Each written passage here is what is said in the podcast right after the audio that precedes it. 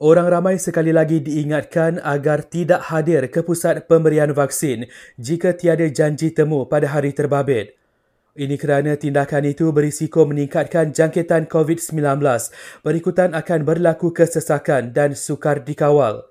Difahamkan ada individu hadir ke PPV untuk mencuba nasib memperoleh vaksin yang tidak dapat digunakan kerana penerimanya tidak hadir.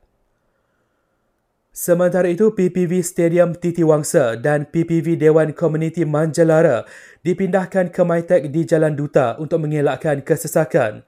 PPV Kompleks Sukan Desa Tasik dan PPV Kompleks Komuniti Muhibah pula dipindahkan ke Aziata Arena Bukit Jalil juga atas sebab yang sama.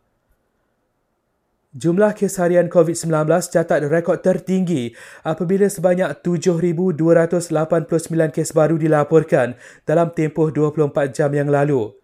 Selangor tertinggi dengan 2,642 kes diikuti Johor, Kuala Lumpur, Sarawak, Kelantan dan Negeri Sembilan.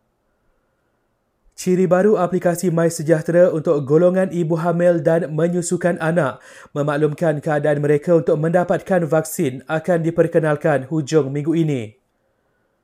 Akhir sekali, Johor hanya benarkan 12 jemaah dalam kalangan ahli karya menunaikan solat Jumaat di masjid dan surau Jumaat negeri itu berkuat kuasa esok.